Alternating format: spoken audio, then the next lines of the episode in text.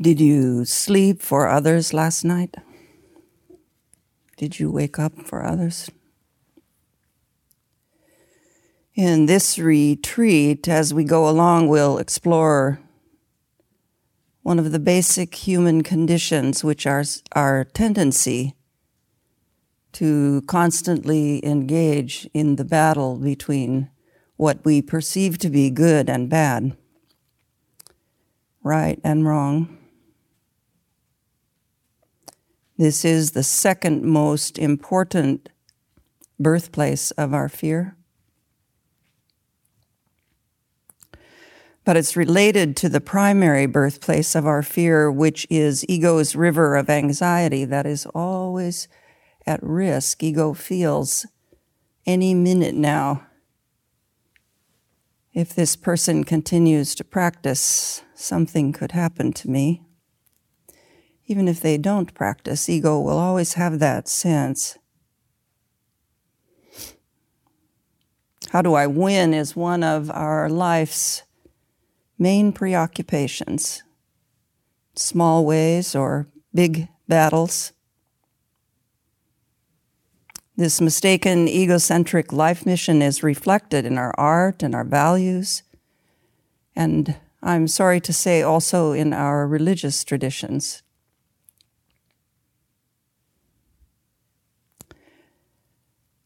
But I have soft heart around this. It's always also a very tender personal journey whose title might be Will I Survive? In the last several years in our country, and this could probably be said of any several years, but you and I have lived the last few, so it's front of mind for us. We have been captivated as a culture by exactly this the drama between what feels like good and evil. Sides have been manufactured and lines have been drawn, and eager tribes have been formed. We have plans and campaigns, we even have hats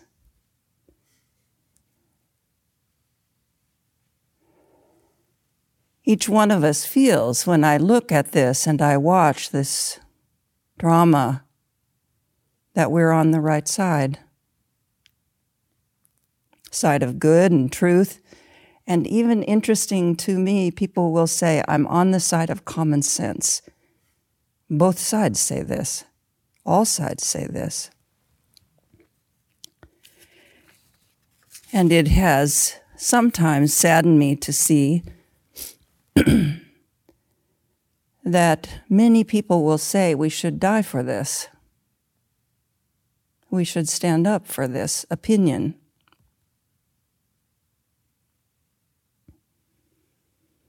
This is business as usual for human beings. But one of the interesting things is that we are in disagreement about the nature of the other side in reading and talking to people, I see we're not really clear what makes them other, except they are not me, not us. And as usual, when we don't understand why someone would be so not me or not us, there's a tendency to personify the difference itself as evil. They and their opinions, their intentions, and their list of demands could be called demons. In the Tibetan tradition, the word du, which translates as demon, is anything that stands between you and your awakening. So demons could be anger or aggression, and they could also be the five friends that want you to play pool every Sunday morning.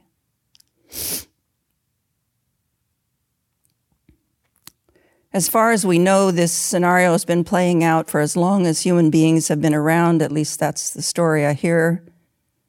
We find it even in the early literature the battle between good and evil in our own tradition in Buddhism. The story of the day of the Buddha's enlightenment, negativity is personified as Mara. So, you know, I looked up the word Mara. I thought it's not just a name, it means something. And I'm definitely no scholar of Sanskrit or any other language, including English. But it appears that it originally meant to cause death or to kill, either physically or spiritually. And then later, as the literary tradition evolved, it came to mean this anything that stands in the way of our awakening.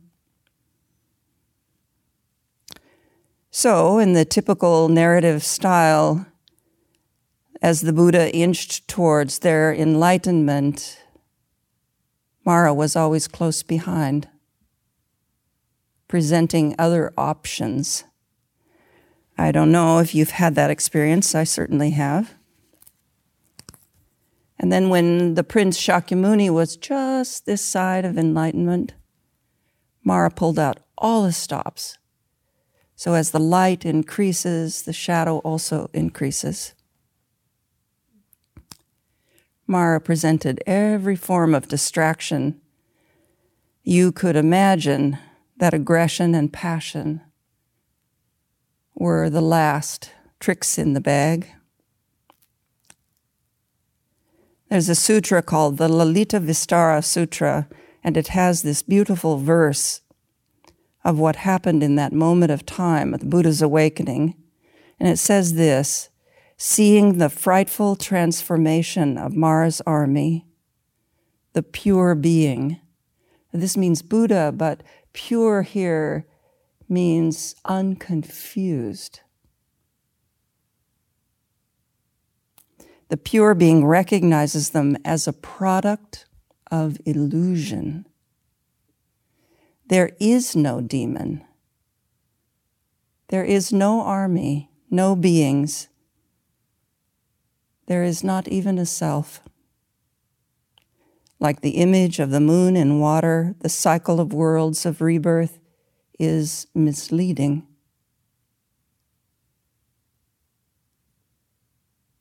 Seeing the frightful transformations of Mara's army, this is the Buddha's awakening moment. The pure being recognizes them all as a product of illusion, not as illusion, but as a product of illusion. There is no demon, no army, no beings. There is not even a self. Like the image of the moon and water, the cycle of worlds of rebirth is misleading.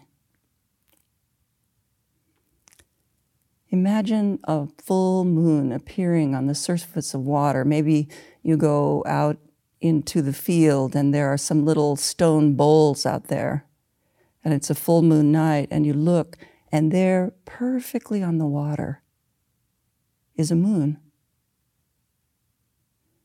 It's so clear, exactly as you know, the moon is looking.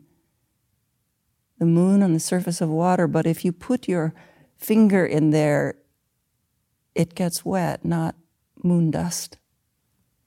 So it just is a way of saying it's not what it appears. It's not that it's not there, but it's clearly appearing and empty, is the word we use. So the Buddha's victory over confusion and his subsequent enlightenment, and this is really important, were not the defeat of some external evil force, some demonic other. The Buddha's victory was to vanquish the actual enemy of awakening, which is the bifurcation of the phenomenal world into good and bad. The bifurcation of the phenomenal world into good and bad, God and demons, friends and enemies, right and wrong, beautiful and ugly, pure and impure, and what my teacher used to call the disease of opinion.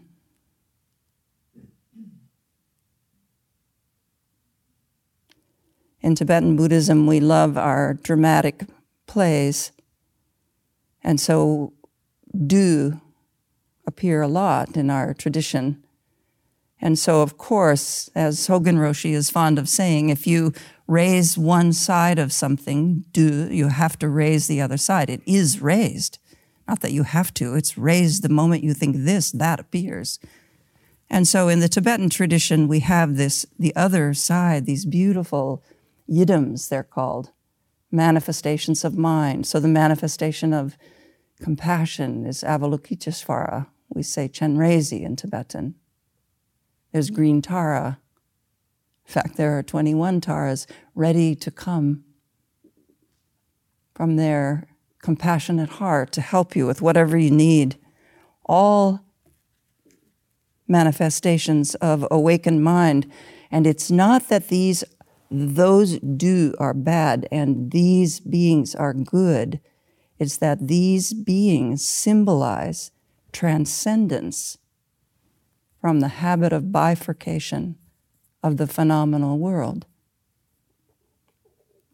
The meaning of pure realm is a realm where that no longer happens, where you aren't inclined.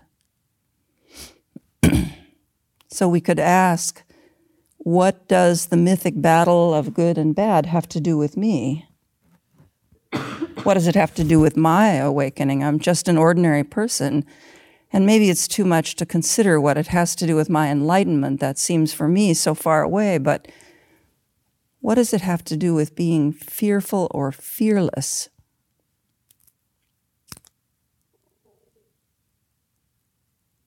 I've never found it so helpful to explain this, but we can see it in meditation So, as you settle into meditation this morning, all kinds of experiences will arise. That's a matter of karma. We don't pick and choose. I don't know if you noticed that. The instruction is simple put your mind on the breath. And then just karma happens, unfolding from something in last night's dream or from 10 lifetimes ago. We just never know.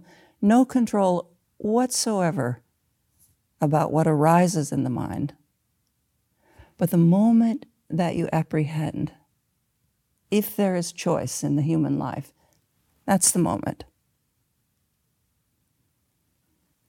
So, what we do, if we can, if we want to disrupt the habit of the bifurcation of everything, which is not actually dividable into this and that, is we just notice it. It is, I think, the most intimate thing a human being can do to just notice their life unfolding.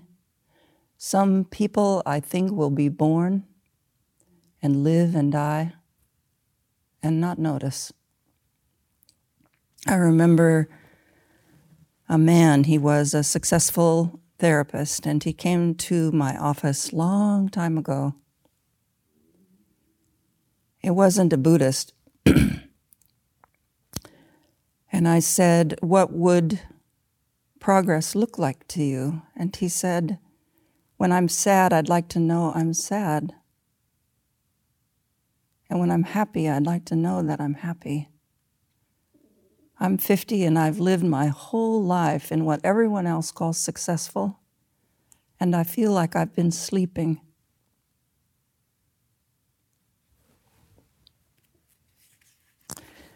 when I sit down, I have a stream of thoughts. They've been appearing for 30 years now. This pain in my knee is bad, but this peaceful feeling is good. This thing that's happening is progress. This thing that's happening is going backwards. But the truth is, we don't know. We don't know. We can't know. So, in your meditation this morning, if you could look and see for yourself, because I can't see inside your mind, even barely I can see inside my own. Can you practice without that stream of bifurcation? Can you not decide whether this thing that's arising is good or bad or positive or negative right or wrong, proper, not proper. Could you just bring your loving, non judgmental awareness there? Oh, pain, breath, peace, mischief, dignity, nameless experience, soft heart, covering up, wide open space.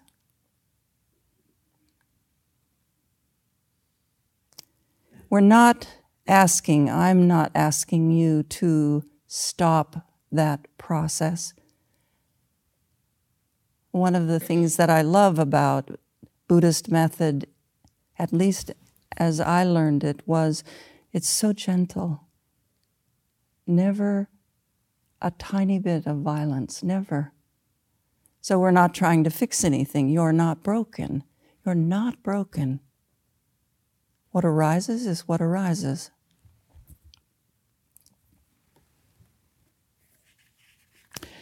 So when you look, you might see four kinds of things happening. So the mind is in balance, resting, and it has a certain experience and it leans towards it in attraction, like a little magnet or a big magnet. It leans away from it in aversion, or it's so impactful that you check out in a kind of dullness or sleepiness. Sometimes we call that ignorance. Or it rests there, the attention like as if on the pinpoint of a fulcrum, and it's still and it's just pure experience, pure experience without reaction. And so the mind is at peace as it watches. None of these things are right or wrong, but watch this morning your awareness and get to know it. So settle into the body.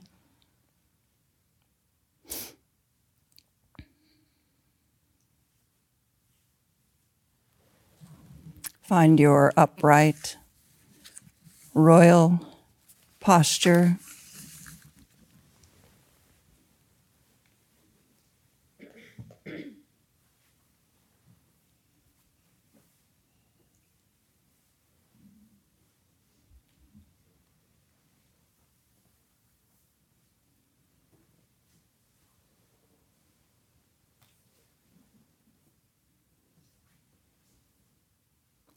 Like all kings and queens and non binary royalty, you rest in dignified repose.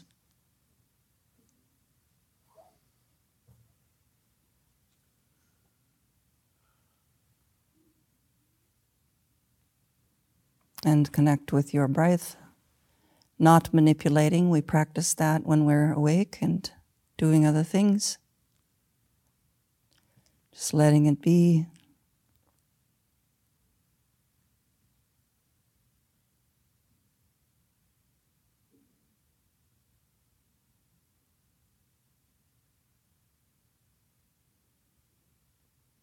Aware of sensations in the body, the tones of feeling.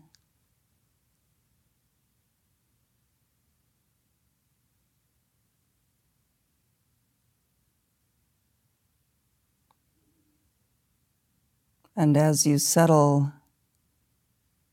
little packets of mental activity, like fireworks, a memory, or thought.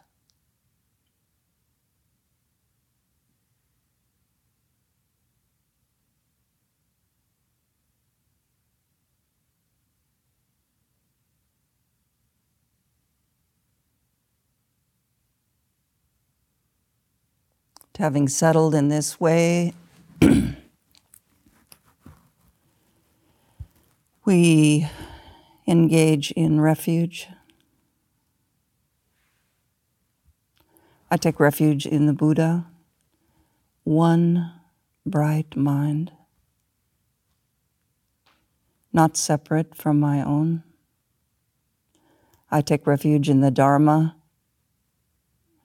words of wisdom, but even more so the wisdom that arises in ordinary experience I take refuge in the Sangha, the community of those who walk the path of truth together.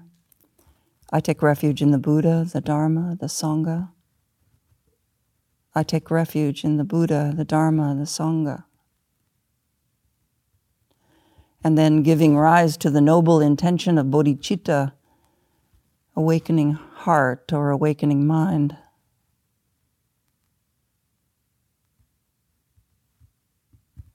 to relieve the suffering of the world. I will practice now with open heart and all my might for others. And settling in.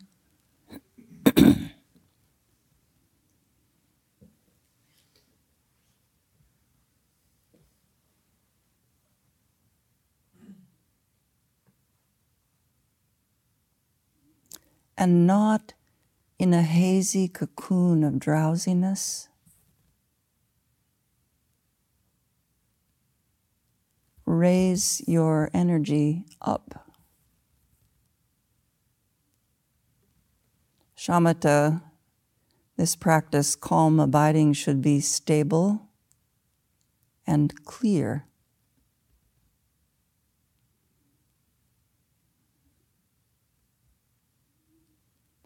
And then just notice your experience. Is the awareness balanced on the fulcrum of equanimity, not dividing?